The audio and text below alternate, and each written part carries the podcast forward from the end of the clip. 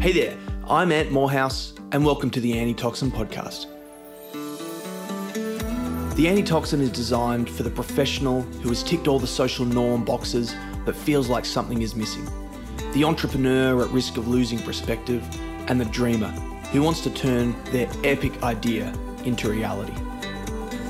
Join me and my awesomely authentic and vulnerable guests as we explore how to avoid living lives of quiet desperation and instead aim to achieve what I call the triple crown of having a fulfilling professional life while doing some good in this world while having a hell of a lot of fun along the way.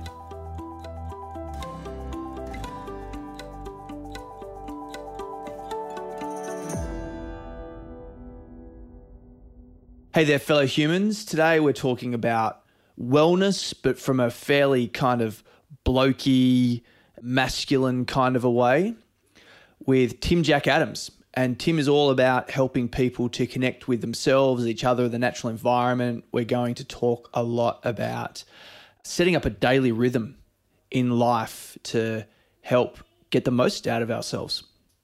Tim's a great guy. This is a great conversation.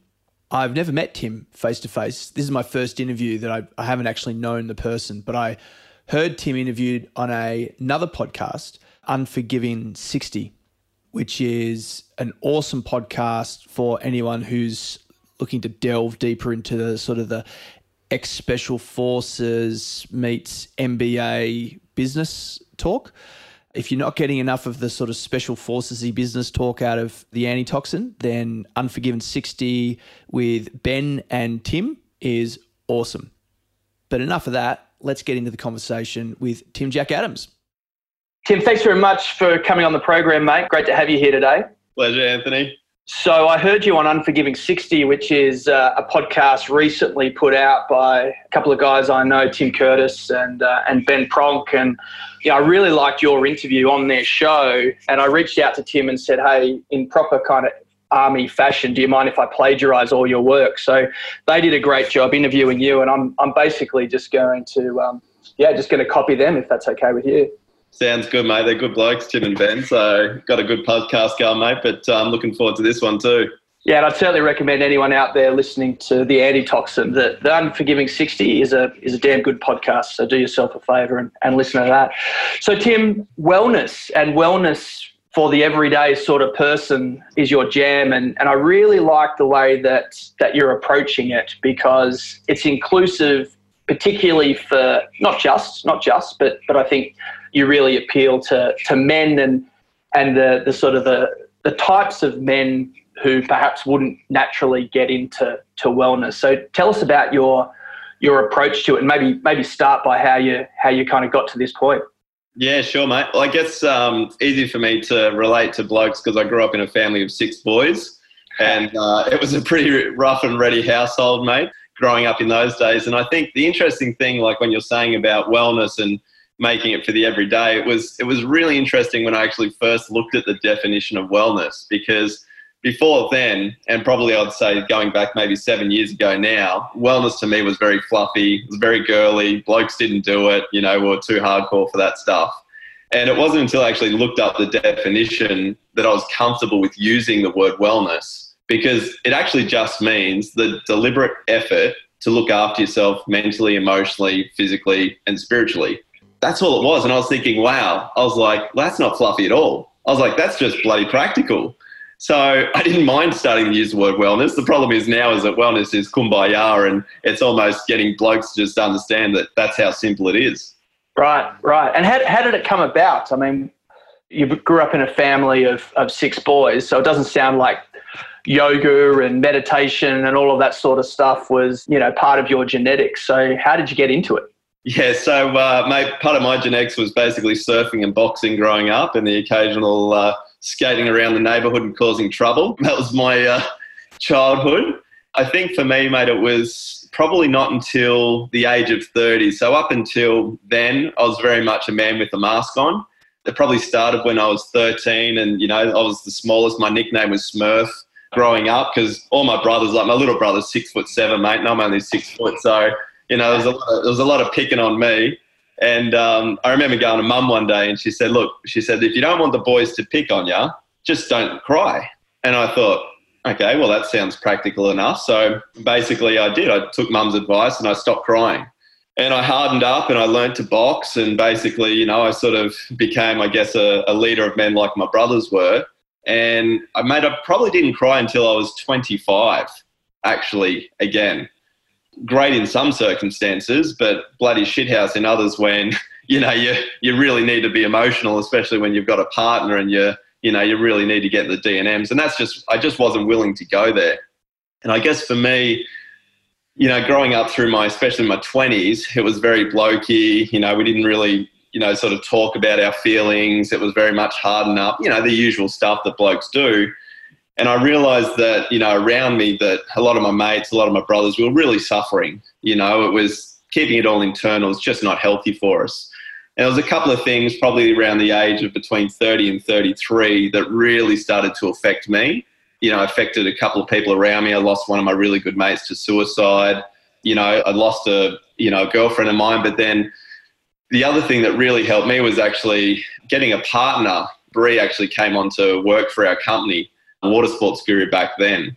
And she actually somehow managed to chip away at that bloody concrete heart that I'd been pouring concrete on for years and years and years, basically just trying to be the most resilient, tough bloke out there because for me, that was how we survived, right?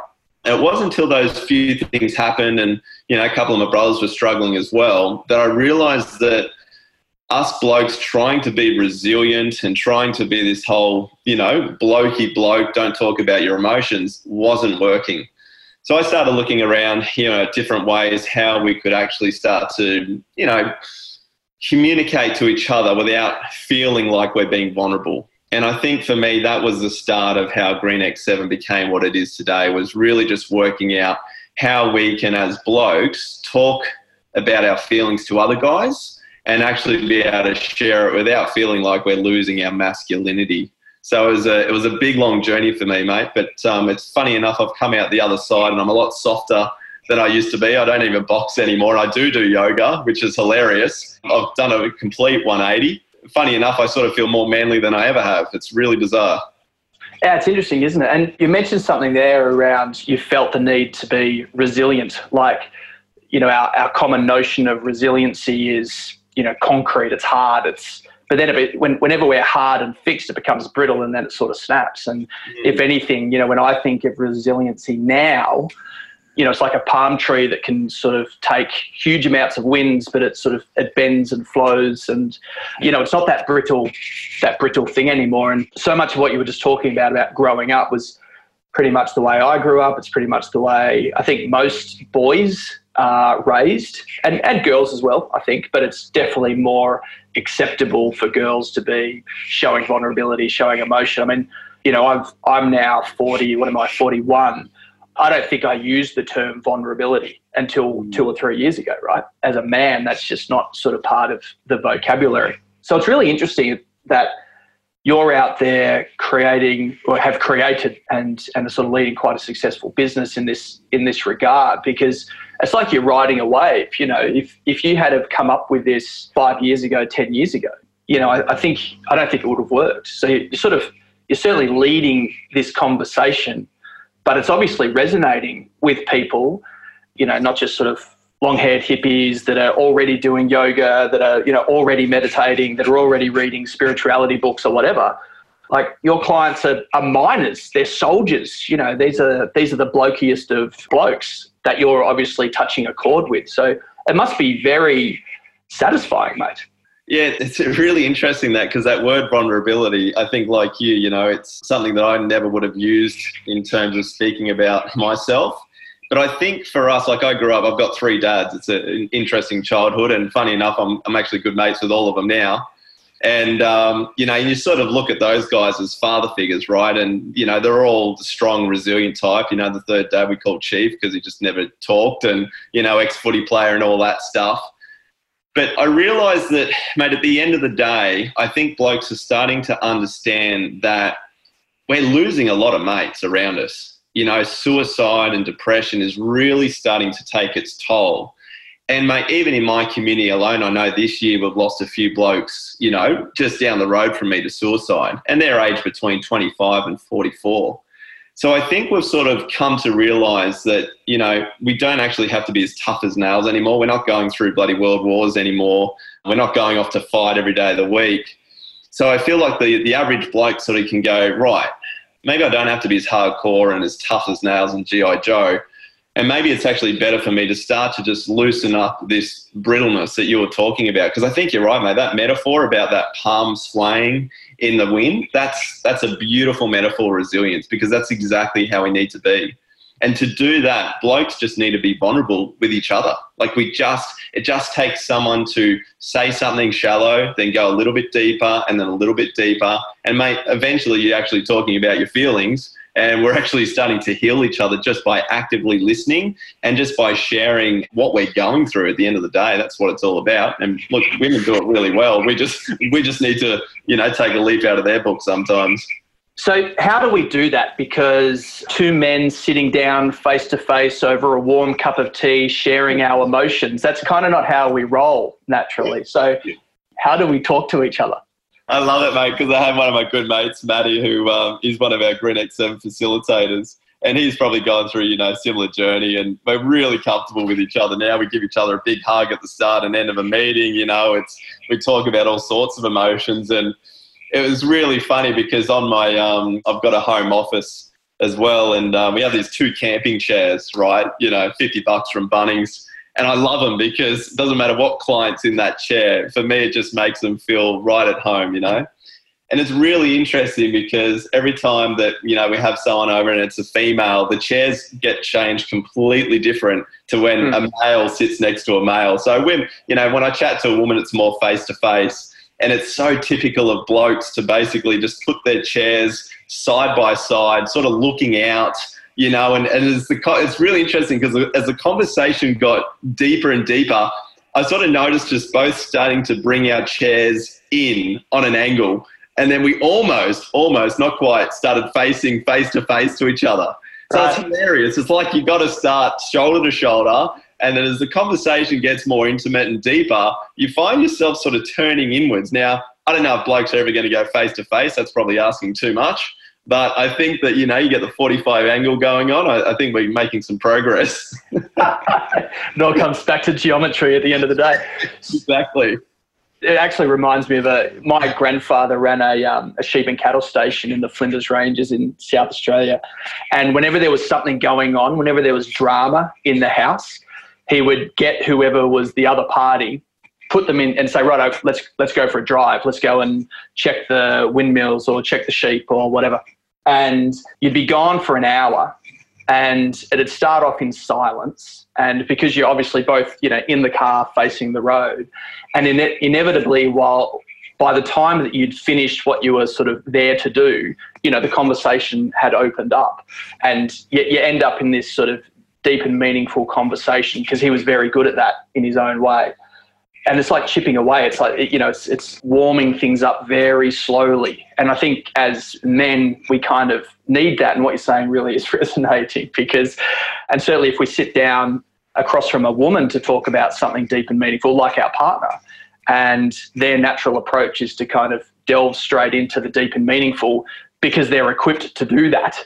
Mm. And we're kind of not. I love the deck chair movement into 45 as a as, as mission success. I tell you the best conversations I have, and it's funny because when I do, um, I do a lot of one-on-ones with executive coaching, and I never, I never really get us to sit down. I always do something active. So whether mm. that's you know paddleboarding next to each other, whether it's riding a bike, whether it's sitting in the surf, whether it's you know walking, whatever it is, I find that if we're involved in an active activity and we're talking at the same time, it seems to have a better effect. It sort of it feels like we're we're doing something rather than talking, but really we're talking. Yeah, that's great.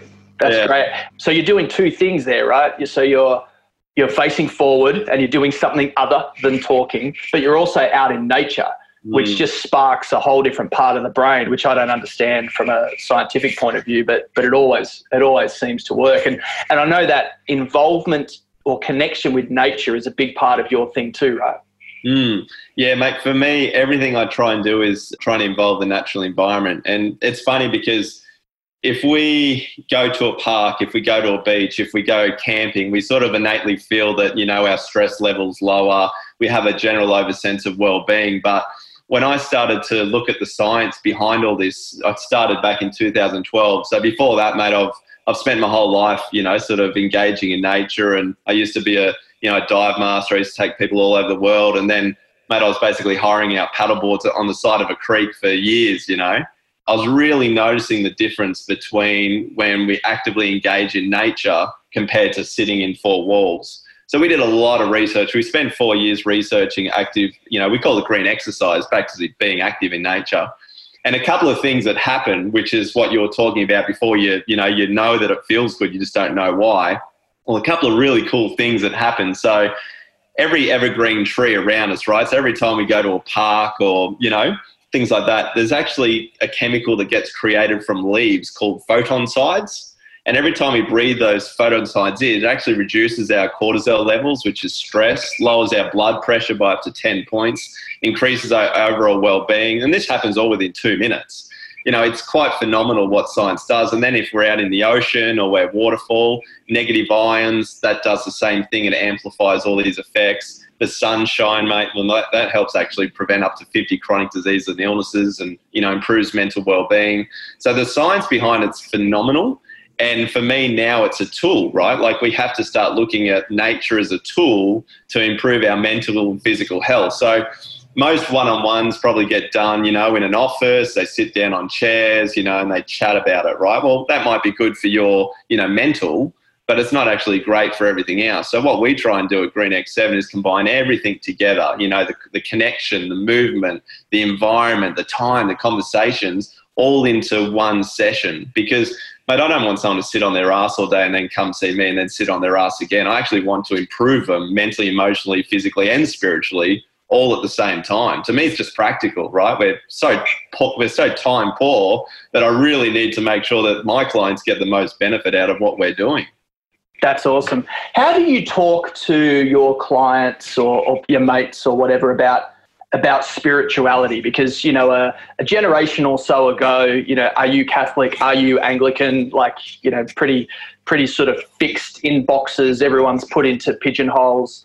And then for the last generation or so, it's basically been just don't talk about that stuff at all. You know, mm. you don't talk about politics. You don't talk about religion you're wrapping spirituality into your professional services offering which is then you know you're working with executives you're working with soldiers you're working with miners etc so how are you how are you incorporating spirituality into a conversation in a professional context and specifically with with men Mate, spirituality is a it's a it's an interesting one, and I'm still discovering this. I uh, I grew up. My real dad's a um, he was a Christian pastor, so it was very much a, um, a very strict religious background that I probably turned away from very quickly when I had the ability to, just because of the uh, you know the the rigmarole around it. And my main focus is definitely mentally, emotionally, and physically. Like that's that's my real focus. But when we start to look at purpose, right? So purpose is one of our eight awareness areas that we look at. Then a lot of the time it's what's the bigger picture. So for me, spirituality has nothing to do with religion, right? Spirituality for me is I know that there has to be something bigger than me, right? Because just the wonders of the world that surround us, mate, blow my mind. And and being in nature for me, like every time I go into the ocean and free dive and surf, mate, I know there's got to be something else. Whatever that is, I don't quite know yet. You know, I'm still trying to work this out. But I think for some people, they just love to know that there's something else going on. It's just not about them. And like you can call it faith, which I think you know having faith is a wonderful thing. And I think having faith and combining that resilience, it sort of helps people sort of build a stronger shell for themselves. Some people can make tough it out by themselves. And to be honest, mate, I'm sort of one of those guys that sort of really believes in me and my support network around me. And I really sort of struggle looking beyond that because I feel like I've grown up so much of my life trying to support me and making sure that I can get through every barrier that's thrown at me. So I'm still trying to, and I think I, I will for a long time, work this spirituality stuff out. And it's spirituality to me is definitely not sort of following the Dalai Lama and sitting cross-legged and and saying um, you know, all the time. I just think that there's got to be something else that's a lot bigger than me out there. And I think that um, there's a lot of people that resonate with that. So if it comes up in conversation, mate, then I'm more than happy to ask the questions, but I definitely don't have any answers. I can give you that much. No, I wasn't. I wasn't expecting the secret to the universe. I, I, just, I just like the fact that you're having the conversation, you know, and prepared to have the conversation, and uh, and prepared to have a conversation about not knowing. Because I think one of the issues with me in spirituality is whatever people believe, they they feel like they have to convey that in a way that they know, therefore somebody else doesn't know. Yeah, so I like the I like your approach there. So not from a professional side, just just talking to our family, talking to our friends, talking to our children, you know, talking to our colleagues. If we want to open up a little bit, how do we do that when we're not used to that and we're not used to having, you know, real conversations because we're blokes and we wear a mask?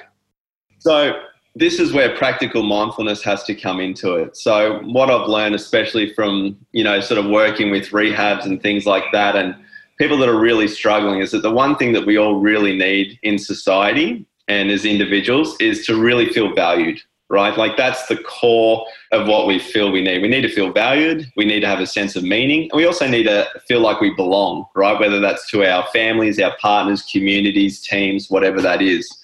So the first thing I always tell people to do if they really want to connect, and when I talk about connection, I'm not talking about over Skype or phones. I'm talking about real positive human connections, you know. And so the first thing we need to do is have use that practical mindfulness, and that's just being there, 100% present. So that's turning off the TV. That's you know putting your phones on silent and putting them away, and making sure that that other person that you're talking with actually knows that you're there with them, that they actually feel valued, and you're going to be there and actively listen. There's nothing worse, man. I had this. it was hilarious, man. I went over to a client's uh, we'll come back, but just diverging, we went over to a client's place the other day and I'm sort of having a bit of a chat to him, but he's watching the football in the background. So he's got the TV on, I'm in front of him, and he's every time, you know, there's a goal, he's bloody watching the TV. And I'm like, mate, this isn't working for me, buddy. I was like, the TV goes off or I've got to leave because right now I'm supposed to be making you feel valued, but you're stripping me of it big time. so I think it's very important to, first of all, actually set the environment. And when we talk about environment, you know, it's creating that positive environment that's going to give you energy and not steal it away. And then I think it's really about you, like I said, being vulnerable to start with and starting small, mate. You can't, it's hard for blokes to go straight into the deep stuff. You know, we're going to start talking about the weather. You know, we might bring up a few other things as well. And eventually it's going to be, you know, like, mate, how you going? you know, and they're going to go, yeah, yeah, I'm fine. And you're like, okay, but you know, how are we really going? Like, you know, what's, how's your, and you've sort of almost got to go through different sectors of your life, right? Because there's so much white noise going on in our head that it's very hard to pull from what's making us happy, sad, angry, frustrated, lonely, depressed, and all those things. Now, I created a card game to actually help me with this. So I actually use that card game when you know when I'm with my clients and things like that. And eventually we just talk the common language, like how's your battery? Because how's your battery is great because it's basically like, yeah, mate, I'm probably around seventy percent, and I actually need to do this and this to improve it. So it makes us create a common language. But if you don't understand that language, it's really just trying to get that person to think about the different awareness areas in their life, whether it's a relationship, is it the business, you know, or their work that's frustrating them? Are they having a problem with their kids or partner? And just slowly easing into it. But what I've noticed is that if that other person doesn't actively listen to them, they shut down straight away. And that's the big thing that's happening, mate. And the amount of conversations that I see where someone's trying to have a D&M with someone and their phone rings and they pick it up on that person and go, oh, look, can you excuse me? mate, that all that trust and all that building up of actually trying to have a conversation just gets cut straight away, and you've just totally lost them. So the main thing for me is that if you're going to really have a practical conversation with someone that you care about, get rid of all those distractions and really just actively listen to that person to make sure that they know that you care about them. And that's how we create trust. And that's when we get deeper and deeper till eventually we can basically, you know, talk openly and honestly every time we see that person. But it's a trust game, mate. We have to build trust with people. I love the I love the card game. I love the the language that you're developing here and and the app. So when I was listening to Tim and Ben's podcast and you were talking about the app, I went and downloaded and I've been using it. And before we went on air, you know, you and I were talking. I said, "Yeah, man, I'm at 86%. My battery is at 86% today." And it hasn't been this week. And so I've been doing it each day and uh, you know I haven't been sleeping as well as I should, and because I'm actually going and just scoring myself, it creates a tangibility. It quantifies the stuff that's not right in my life, you know, at, at, that particular time. So then I've been working on it, and then you know, last night I slept like a rock star, and it was actually the opposite of a rock star. I slept like a baby. slept like a nun. That's right, yeah. And so, talk us through the app and the language that that develops so basically, GreenX7 created the framework for health and well-being. So every time that you know well-being was being brought up in my industry, it was always based around you know mindfulness, nutrition, and physical health. Right, like these are all the things that basically get brought up. But mate, at the end of the day, it's a lot bigger than that. Right, there's so many different factors. So we came up with eight awareness areas that we needed to focus on. And you know, we're looking at fun, we're looking at mental health and attitude, we're looking at physical health we look at friendships, relationships, nutrition, you know, purpose and fun and things like that. So these are the eight things that actually help create balance in our life, right? These are the things that we actually need to stop and pause and bring awareness to what's going wrong in our lives and actually what we need to do to improve it. Because before I knew any of this stuff, mate, I would just get pissed off and angry and I just box it out. And then the next day I'd wake up and I'd just get repeat, repeat, repeat but I actually had no tools or awareness of what was really going on with my life. What we had to do was break it down into really practical ways to actually start to recharge our batteries, I guess. And when I talk about your battery, it's really just us being, you know, it looks at your resilience, it looks at your connectability, it looks at your creativity, it looks at your health and your happiness. So it sums up all of these things and gives you basically a score on how you're going, right? So then once you do it, it takes 60 seconds on the app to find out. You ask those eight questions. So, you know, sleep, how's your sleep going at the moment? And you answer it from one to 10. And how's your relationship going at the moment? And hopefully your partner's not looking over your shoulder because they can, they can test your uh, vulnerability. And then basically after those eight questions, it gives you the battery. And then what we've actually done is we need to know what we have to do to improve that right? So if our battery is sitting at, let's say 57%, because right now I'd had a look this morning across all our industries, how how everyone's going, we're sitting at around 57%, right? Which, mate, that's functioning. So when we look at the battery, you got survival, you got functioning, and you got thriving. Like at the end of the day, we all want to be thriving, right? That's that's the key. So that's my job is to try and create, you know, sustainable and thriving individuals. But if we've got a battery at 57%, we actually need to bring awareness to what it is that's creating that battery. And so what will happen is it will actually take the algorithm behind those eight questions. It will choose the two lowest ones. So let's just say at the moment, sleep and fun. And then what that does is it basically matches with the seven tools of Green X7. So those tools are movement, environment, earthing, time, connection, breath, and reflection those eight tools link to those eight awareness areas and it basically tell you which one of those tools you need to improve that battery the fastest and then it'll actually give you activity suggestions right? So my brother did his yesterday. His battery came through and actually told me that he needs to go and do yoga and go basically what was it? Go for a beach walk and do yoga is going to be the best things for my brother to recharge his batteries Sometimes it's going to say you just need to take a day off and go camping. Sometimes it's cloud watch. Sometimes it's just do whatever you need to do. But what it's done is it's basically taken all this white noise, you know, around mental health, health and happiness. It's giving you the suggestions that you need, an activity. And then the cool thing about it is that obviously we get to share it, right? So we get to choose to have up to seven people in our lives that we care about and mate, to be honest, most people might only have one or two. Like, and that's that's the thing, right? Like, there's a lot of loneliness going out there at the moment. It's the fastest growing epidemic on the planet. So if we can just have one person that we'll actually share, you know, our thoughts with, mate, that, that's great. And that gets shared with that person. They get the wellness report. It pops straight up. And instead of like guessing what my brother's, how my brother's going, and every time I ask him, "Are you okay?" He'll always say, "Yeah, I'm fine." Because once again, he wants to be resilient. You know, he wears the mask.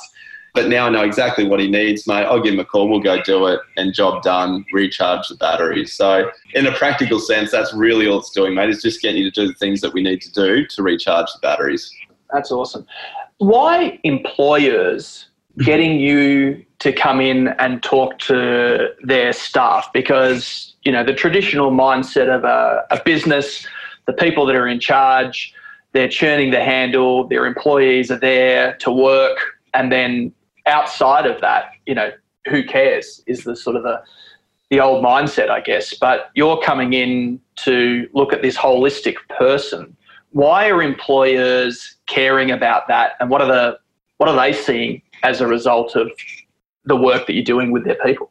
Yeah, good question, mate. So at the end of the day, whether it's, you know, a battalion or it's a corporate or it's a school, we're all made up of individuals. So if we've got a corporate company and it's a thousand people, that corporate company's battery is based on those thousand people's batteries and individuals, right? So an easy way to explain it is that if your individual's batteries are on average at 50%, right, your organization is running at about 50%. That's the productivity that your output is at the end of the day, mate, your input is equal to your staff's productivity and output, and that's what your organisation is. So for me, mate, I've got three businesses, I've got plenty of staff.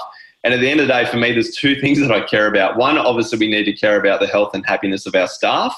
But at the end of the day, mate, we also need to care about our bottom line because that's how we stay in business is cash flow and bottom line.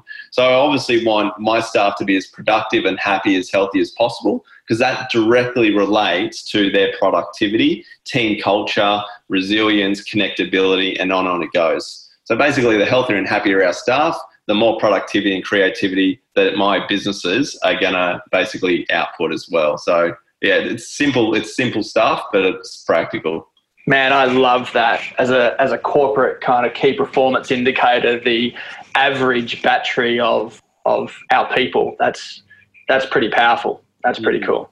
Yeah, and mate, at the end of the day, we all want thriving sustainability, whether it's our individuals or organisation, and mate, that's what I've got to get people to, right? Is like my my thing is like for the last six years now, since I've been putting Green X7 into motion in my own life and those around me, I've been able to consistently thrive sustainably, and that to me is like that's the most important thing I can do, right? Because if I know I'm thriving sustainably, I'm walking out of my house, I'm healthy, I'm happy, I'm productive at work. I can connect to my staff. I can connect to my clients. And the end of the day, I'm just a happy bloke and I'm a lot nicer to be around than what I used to be, that's for sure. Yeah, I get it. I get it.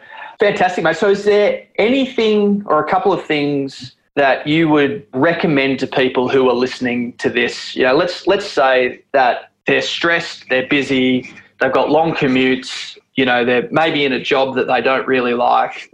They're spending a lot of time inside. What are a couple of really practical things that anyone could do, no matter their circumstance and, and where they're living, to, to improve their battery? Mm.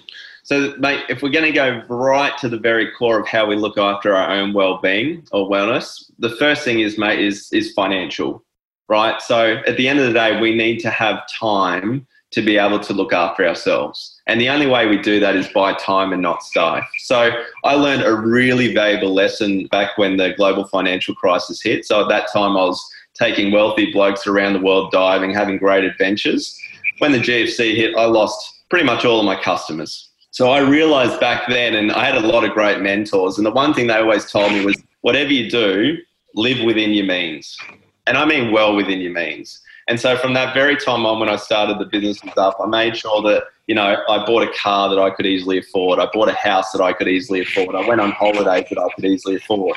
And what that allowed me to do was have a buffer so I actually didn't have to financially stress every day, every week, every year about how I was going to earn the next dollar to pay for my extravagance.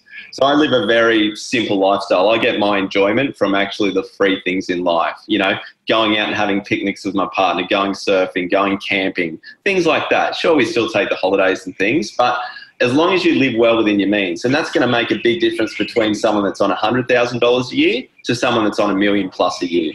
As long as you live within your means, that's the main thing.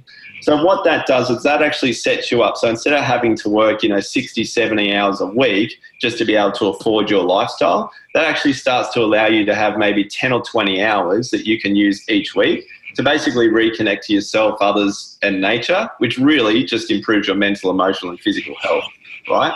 That's the first thing I try and get people to do. I've just read The Barefoot Investor for the second time now really good book, practical, gives you some really good solutions. So that would be the first thing I'd tell people to do is get their finances in order to start to create time.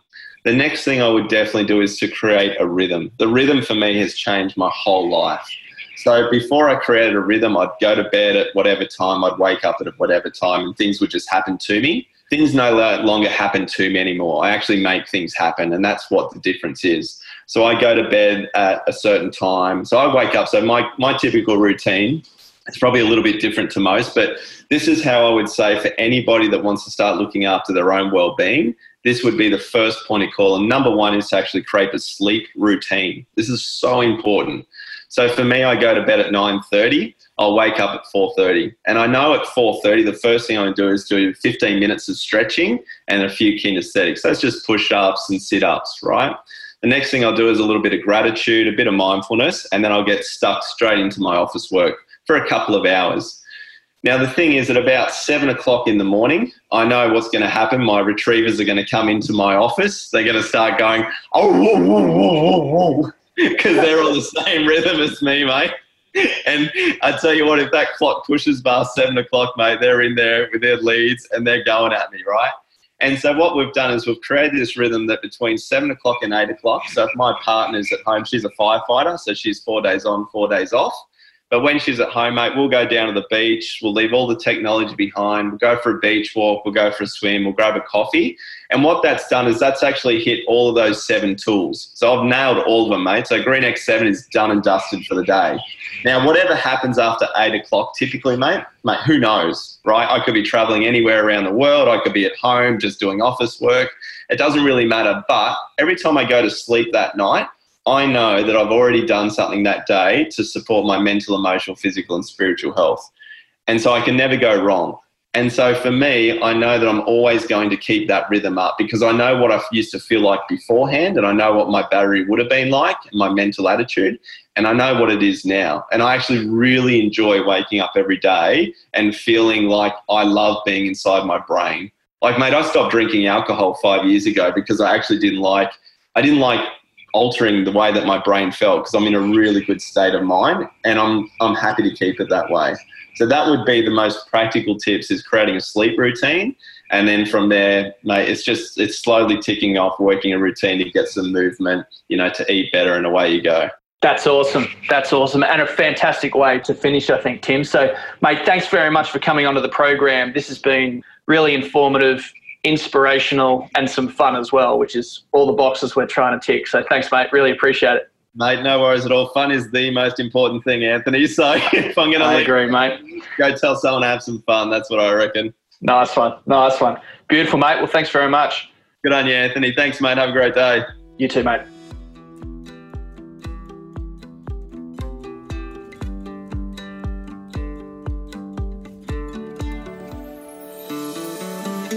Well, that's a wrap for today, everyone. I sincerely appreciate your time. I'd love to hear your feedback and get your reviews. If there's anyone who you think I should be interviewing, send me their details and I'll reach out. And please share this with anyone in your life who you think might connect with what we're all about here at the Antitoxin. Have fun out there today and try not to take life too seriously.